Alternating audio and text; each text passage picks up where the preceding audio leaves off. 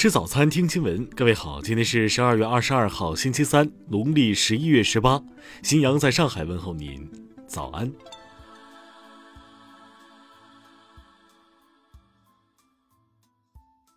首先来关注头条消息：山西孝义发生一起非法盗采煤炭引发的透水事故，导致两人遇难。事发后，当地启动调查问责，孝义市委书记、市长、副市长被免职。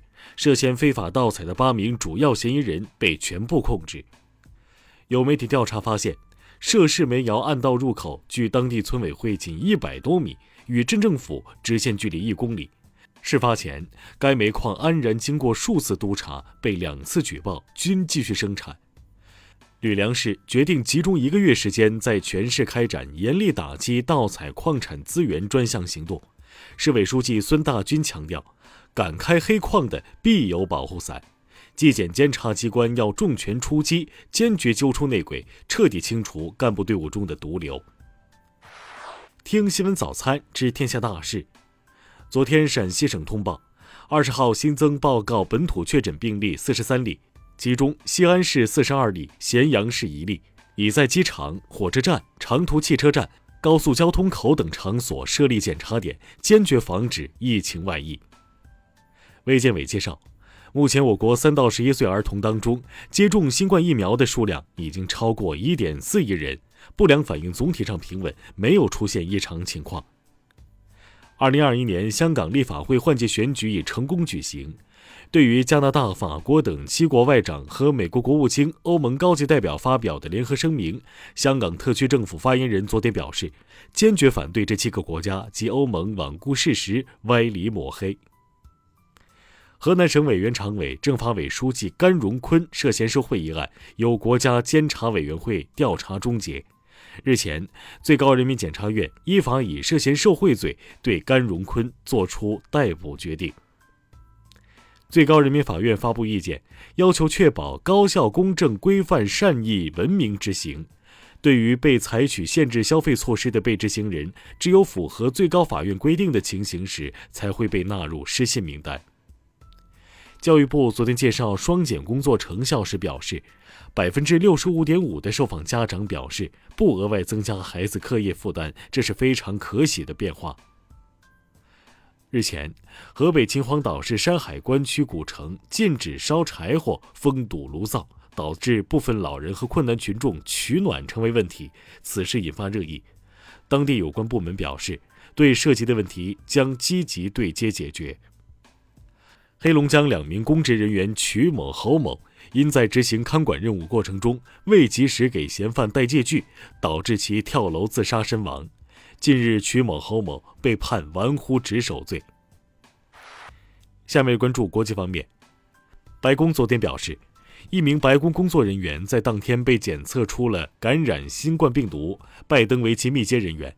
不过，拜登本人接受两次检测，结果均为阴性。按照美国防疫规定，已接种疫苗的密接不需隔离。拜登仍将正常工作。近日，英国保守党议员对同为保守党人的首相约翰逊发出警告，称其如果因奥密克戎而采取更严格的防疫措施，那么他将遭到不信任投票，届时他或将面临被迫辞职的局面。韩国前总统朴槿惠胞妹。前育婴财团理事长朴槿玲昨天召开记者会，宣布参加将于明年举行的韩国第二十届总统选举。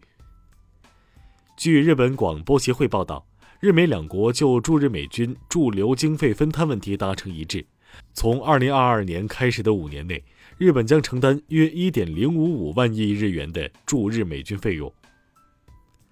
白俄罗斯外交部通报称，当地时间十九号。白俄罗斯驻英国大使馆遭到袭击，一名外交官受重伤。经伦敦高级法院昨天裁决，阿联酋副总统兼总理、迪拜酋长穆罕默德与其前妻侯赛因公主的天价离婚案迎来大结局。穆罕默德面临高达五亿英镑的和解协议。二零一九年，侯赛因公主带着两个孩子逃离迪拜，前往伦敦。法官去年认定，穆罕默德对哈雅进行了恐吓活动。全球飞机制造巨头波音和空中客车的 CEO 二十号一同敦促美国拜登政府推迟五 G 部署计划，理由是可能危害航空安全。印度新德里电视台播报一条奇闻：彼得市抓获了两只猴子，后者被认定杀死了一村庄内的近两百五十条狗，而动机可能是对当地一只猴子幼崽被狗杀死的报复。据称，这两只猴子将在附近的森林里放生。下面来关注社会民生。网友反映，九旬中国好人严某友长期住二十平方米陋室。滁州市委办公室回复称，严某友认为住房面积不需要太大，平时在学校食堂就餐，不需要另建厨房。此外，严某友另有两处住房。徐州一两岁女童误食含有违禁西部曲明成分减肥巧克力离世，巧克力是其母亲李某在网上购买的。目前，检察院已将三十四名被告人以生产有毒有害食品罪提起公诉。近日，网曝重庆多名身穿制服人员驱赶卖气球小贩，并将气球放飞，当地有关部门表示正在调查，将进行处理。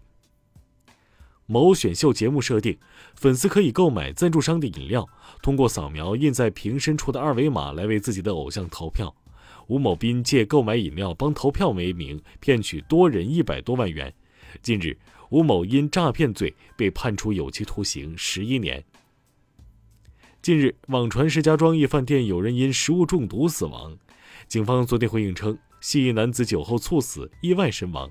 谣言的首发者王某已被刑拘。下面来关注文化体育。近期英超受到了新冠疫情的影响，多队出现了阳性病例，上轮比赛有多达六场被迫推迟。英超官方昨天通告，在保证安全的情况下，将继续按照赛程进行比赛。西班牙网球名将纳达尔二十号宣布自己的新冠病毒检测结果呈阳性。纳达尔称，目前有身体不适的状况，已进入居家隔离，并通知了身边的密接人员。近日，热播剧《风起洛阳》中部分武打动作镜头被指抄袭，出品方道歉并表示涉及争议的相关镜头。受疫情影响，棕榈泉国际电影节宣布取消下一届颁奖，原定明年一月六号举行。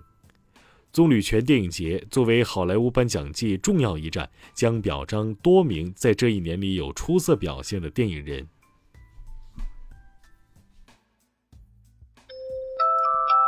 以上就是今天新闻早餐的全部内容。如果您觉得节目不错，请点击再看按钮。咱们明天不见不散。